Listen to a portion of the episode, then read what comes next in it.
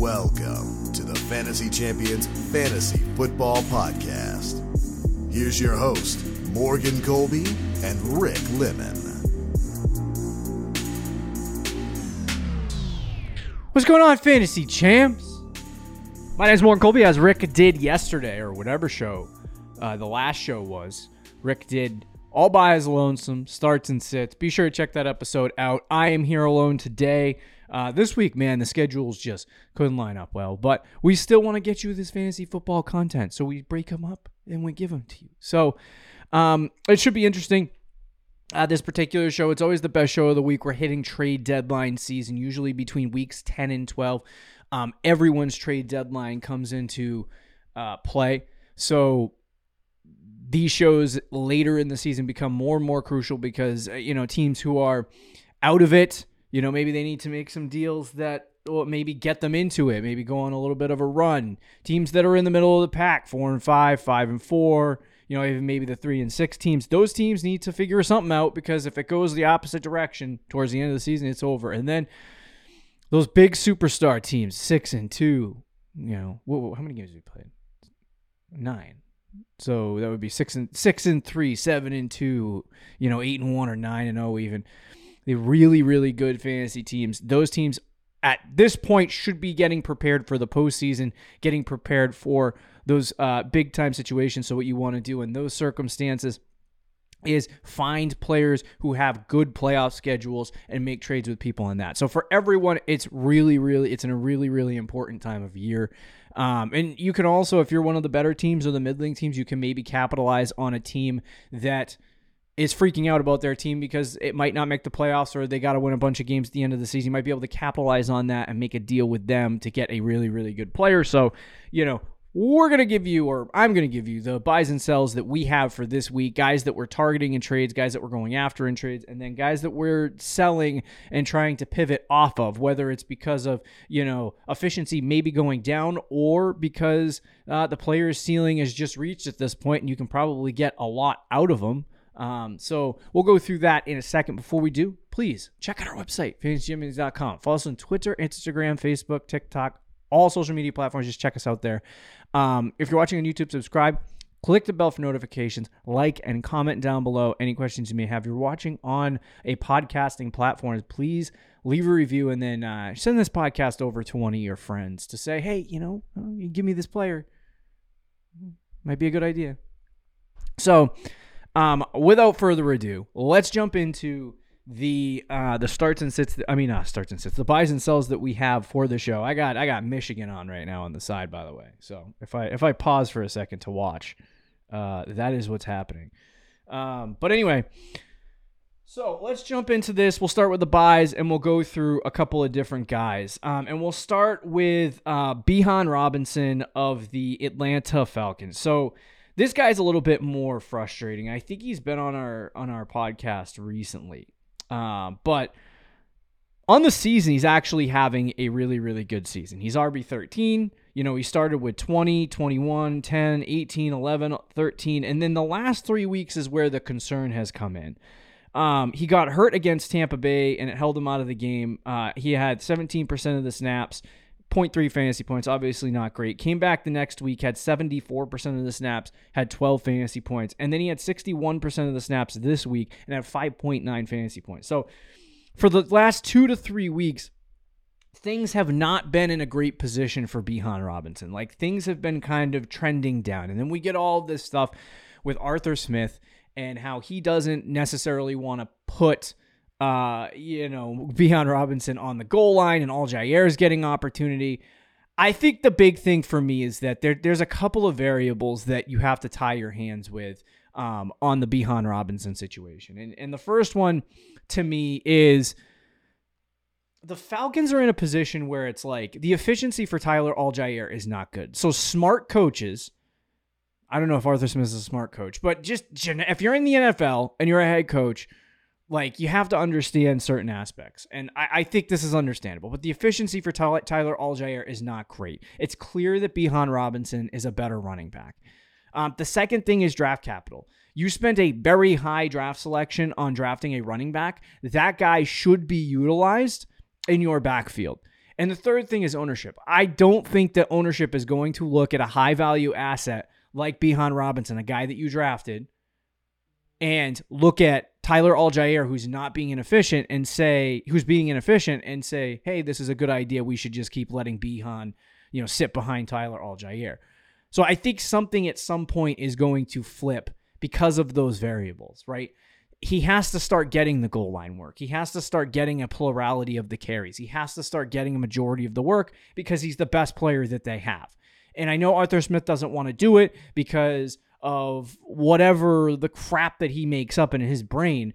But at some point, ownership is going to step in and they're going to say, listen, we, we, we drafted this guy pretty high. Stop being a moron or you're going to get fired.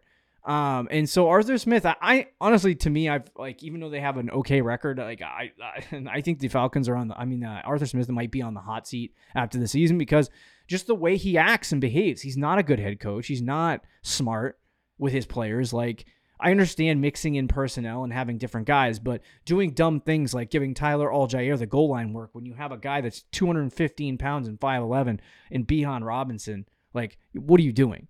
So, some point something's going to flip. They got to start getting him goal line carries. They're going to start giving him more and more opportunity. I think that's a positive. Um, he also gets a lot of receiving work, so that's a plus in PPR leagues. You can you can you know plug and play him into your lineup, but he's definitely a top seven to ten running back in fantasy football. Who, if you can trade for for like say you have a wide receiver that's like between wide receivers twelve and fifteen, like a DK Metcalf or something like that.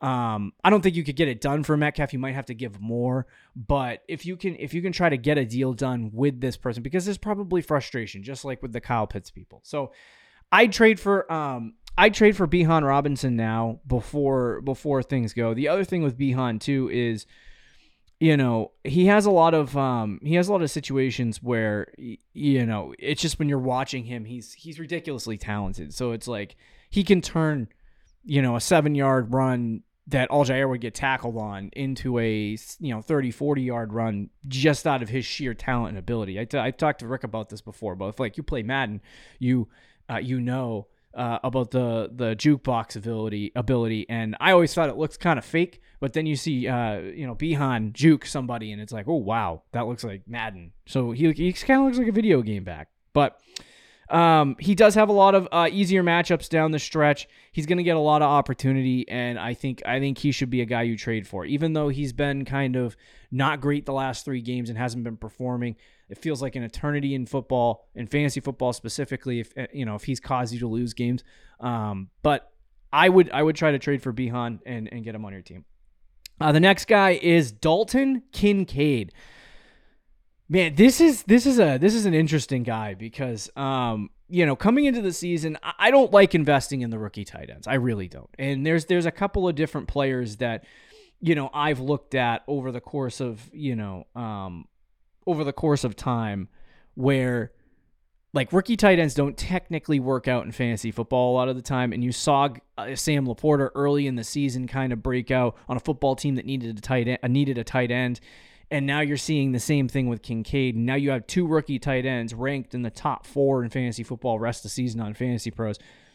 I kind of pivoted off that, and if a player's playing well, a player's playing well. I picked him up three weeks ago. He has been absolutely bonkers in terms of what he's been doing production wise from the uh, in fantasy football. And I knew it was only a matter of time before something flipped, um, because he's getting a lot of targets, and it's clear that at this point, three weeks, you know, into this stretch of games since the Giants game, he has really kind of solidified himself as the number two, you know, weapon on in the passing game for the Buffalo Bills. He had eight targets against New England, seven targets against Tampa Bay, 11 targets against Cincinnati. In those subsequent games, he had in PPR 15, 17, and 16 fantasy points.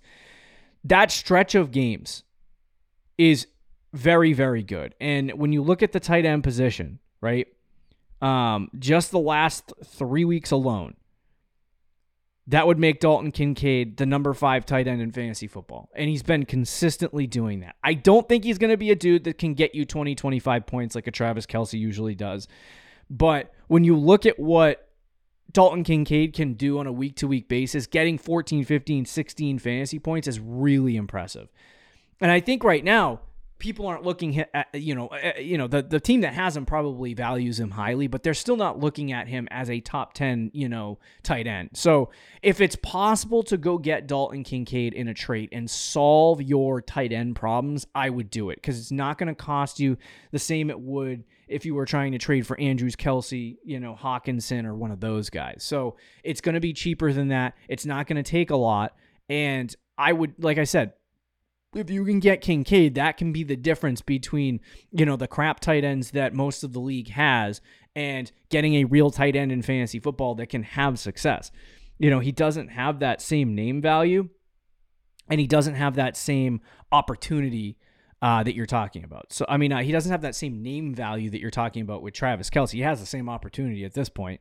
But when you're getting, when you're running that many routes, and you're getting that much opportunity, it, it just lends to, you know, success. And and I think the big things too that you talk about, like Kincaid had 15, 17, and 16 in the last stretch of three games. He only scored one touchdown. So, you know, if, if he starts to become like a touchdown target, similar to how what Dawson Knox has been in the past, you know, a red zone target, he's going to produce at a high level and he's getting a lot more opportunity. So I, I think Kincaid right now is a superstar. I think um, I think I think he has the potential to be a very very good tight end in fantasy football moving forward and I think you should definitely try to go trade for him. I don't know necessarily what it's going to take like I said, but it's definitely impressive to see what Kincaid has been able to do over the last 3 weeks without Dawson Knox in the lineup and and with the opportunity and I think it's just when you watch him in games, if you haven't watched a Bills game, watch one uh, Monday night and watch how Kincaid plays because there's just he's he's very explosive. You know, he makes ridiculous plays that a tight end normally wouldn't make. They got their dude here, you know, and I think Kincaid's good. So I try to go after um, Dalton Kincaid in a trade if you can. Uh, the third and final buy that we have here is a, a little bit of a deeper guy, but it's Rashee Rice of the Kansas City Chiefs. Now, I, it's hard to purchase you know guys on the on the Kansas City Chiefs in the receiver room because you just you kind of never know what you're gonna get um, on a week to week basis. You could get six seven targets, or you could get absolutely nothing. Rice is gonna be a cheaper buy. He's gonna be one of those players that is a shot play. So if you're in a position where you know you are you know your fantasy team is kind of set and you're you're you know you have a really good record, there's a chance that you'll probably you know, make the playoffs, obviously, maybe even get a bye week or whatever.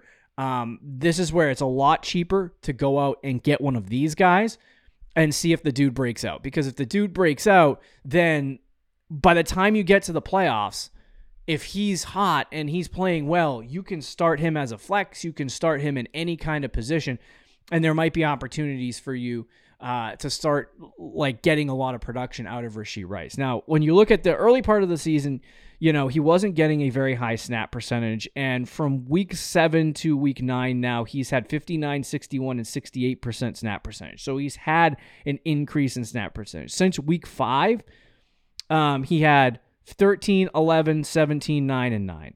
Um, and his target share has been right around five or six targets.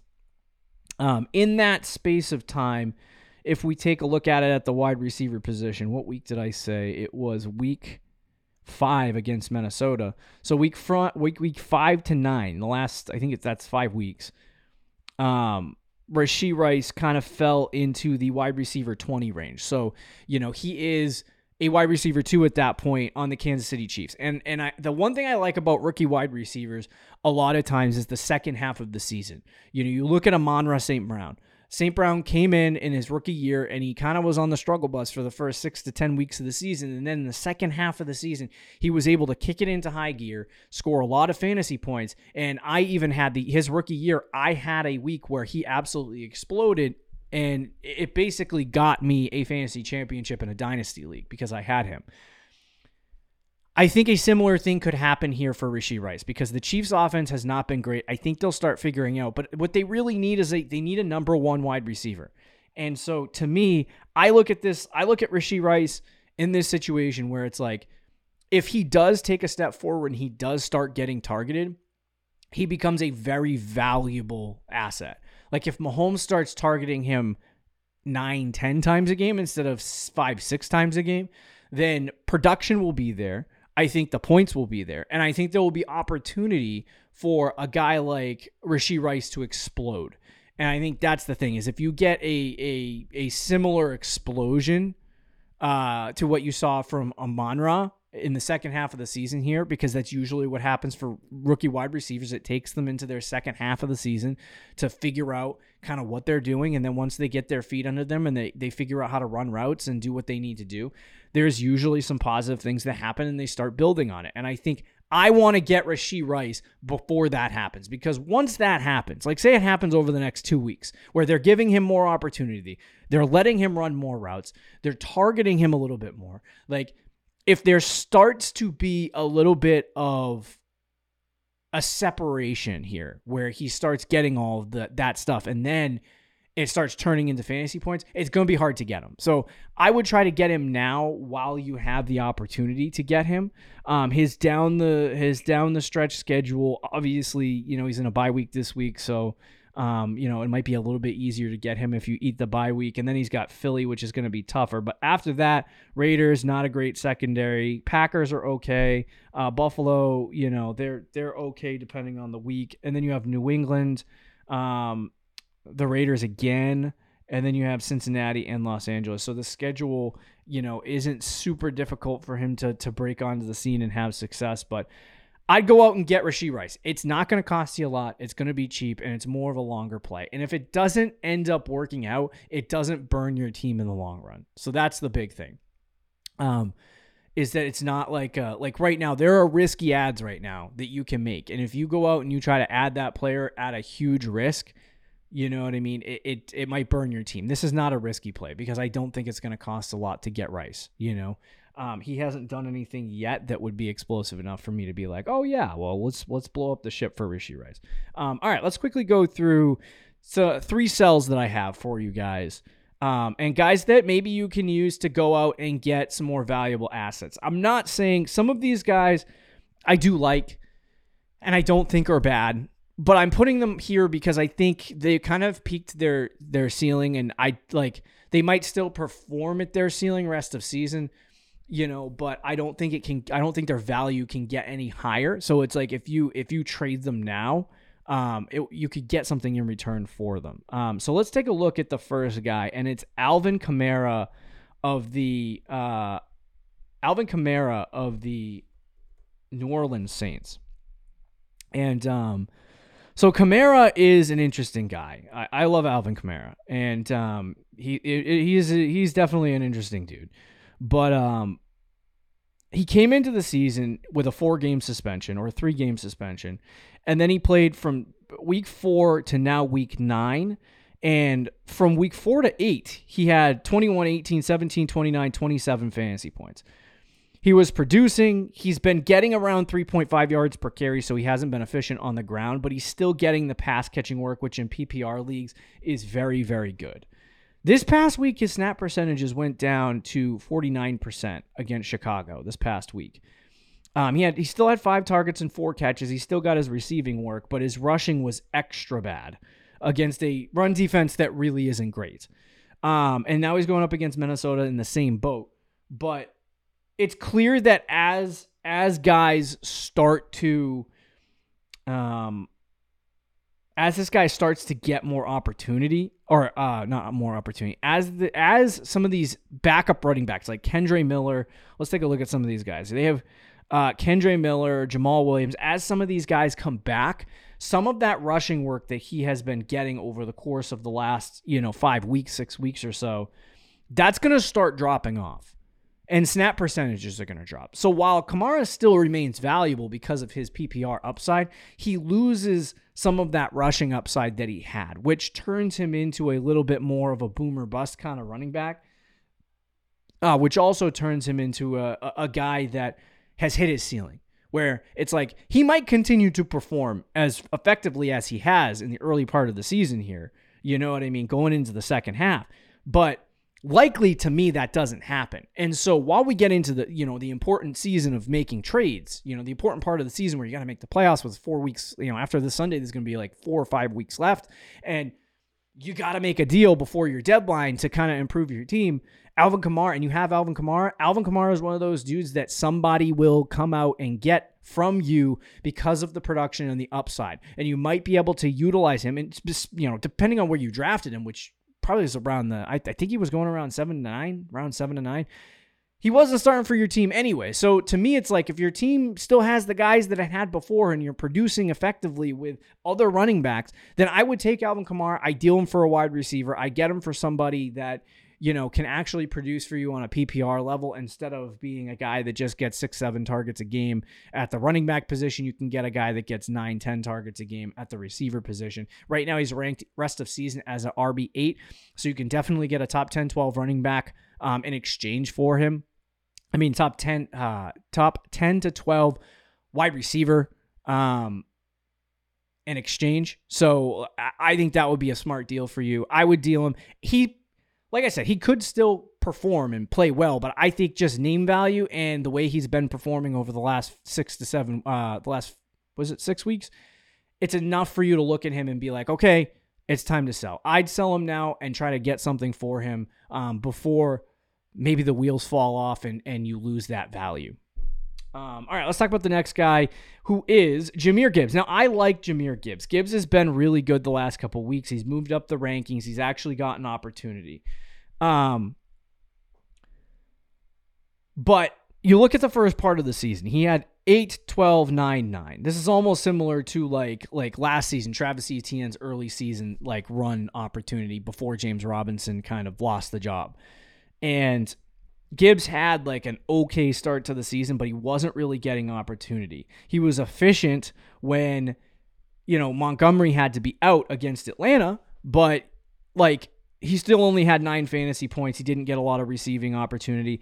They want to use him as the receiving back. And in the games that he's played on the season, he's only had like the only two bad games he had were against Kansas City and against Atlanta um, in terms of the opportunity that he got passing the ball. The first game of the season, I don't even count because he was a rookie and they were giving all the work to Montgomery.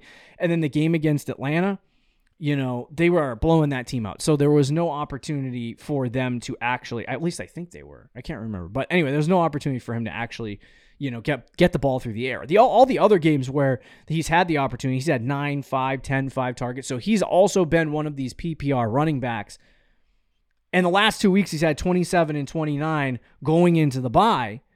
That's really good. That makes him like a top five running back in fantasy football over those two weeks. And then he, like I said, he went into the bye week. So it's like you look at Jahmyr Gibbs and it's like there's, you know, okay, he's breaking out, things are coming.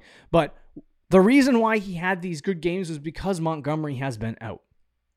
And with Monty coming back soon, they're going to give the carries to Montgomery. They're going to give the goal line work to Montgomery. So all of this opportunity that Jahmyr Gibbs has gotten is kind of going to dissipate, at least with the groundwork.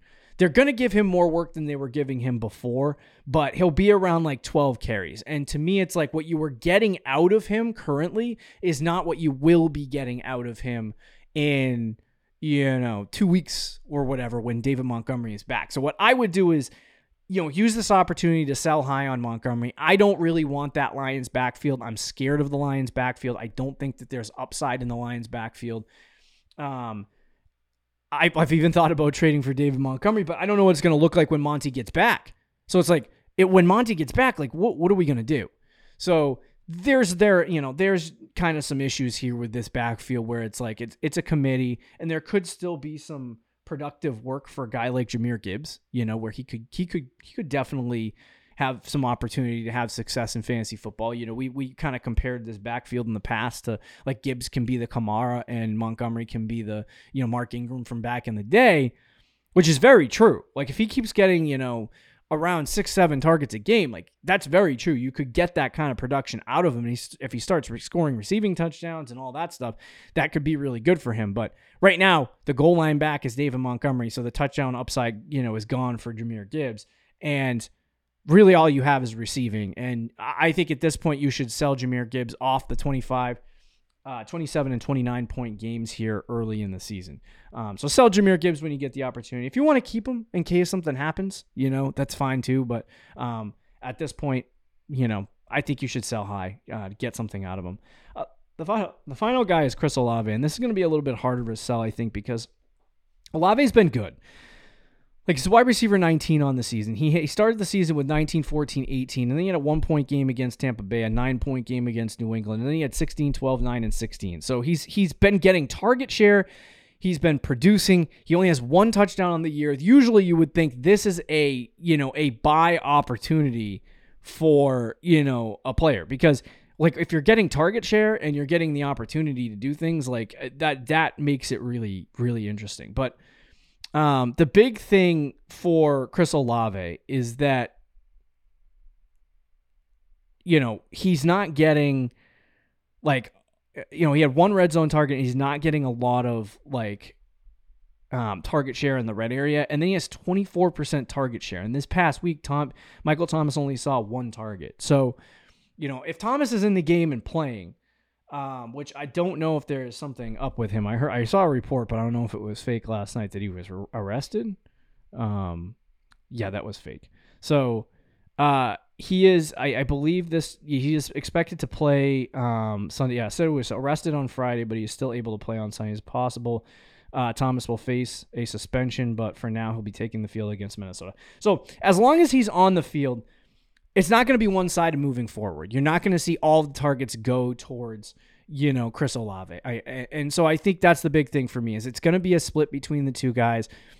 While I think Chris Olave is a fine player to have on your team, I think you can sell the target share to teams because there are definitely teams. I know there's teams in my league that look at target share as if it's the same as fantasy points. So if you can sell that target share, that's really really good. But that's the that's the main argument for Chris Olave is just the amount of targets he gets is huge and like he's getting been getting 9 10 11 targets a game it's just not turning into anything because uh, the new orleans saints offense isn't great um, and he's not like like i said he's only caught one touchdown but i don't think that's going to change you know um, Shaheed seems like the guy that they throw the ball to in in you know big time uh, down the field situations and then michael thomas is their short field guy which leaves you know an interest, interesting opportunities for Chris Olave, and he always gets them. He gets the target share, which is great. But the issue is just how often do they, you know, do the Saints get into the red zone? You know, how often are they going to score and how often are they going to throw it into the red zone? And then you also have the targets that you're getting from Alvin Kamara, like I was just talking about. So it makes it a little bit more challenging for Olave to find the end zone. And if he's not finding the end zone, then what you got is a guy that's just a low end wide receiver, too, which is fine for fantasy football, but you need a little bit more than that if you want to have success. So um, I'd sell I'd sell Chris Olave on that target share and see what you got. But outside of that, there are your buys and sells for week 10. Hopefully you enjoyed the show. Be sure to leave a comment down below and ask any questions about uh, trades. Uh, we love to hear questions about trades. Um, but yeah, they're your buys and sells. Hopefully you enjoy week 10 of the NFL season. Uh, if you're listening to this next week, we already see. Enjoy week 11. See you later, guys. Thank you for listening to the Fantasy Champions Podcast. Make sure you subscribe on iTunes and YouTube and follow us on Twitter at the FF Champs.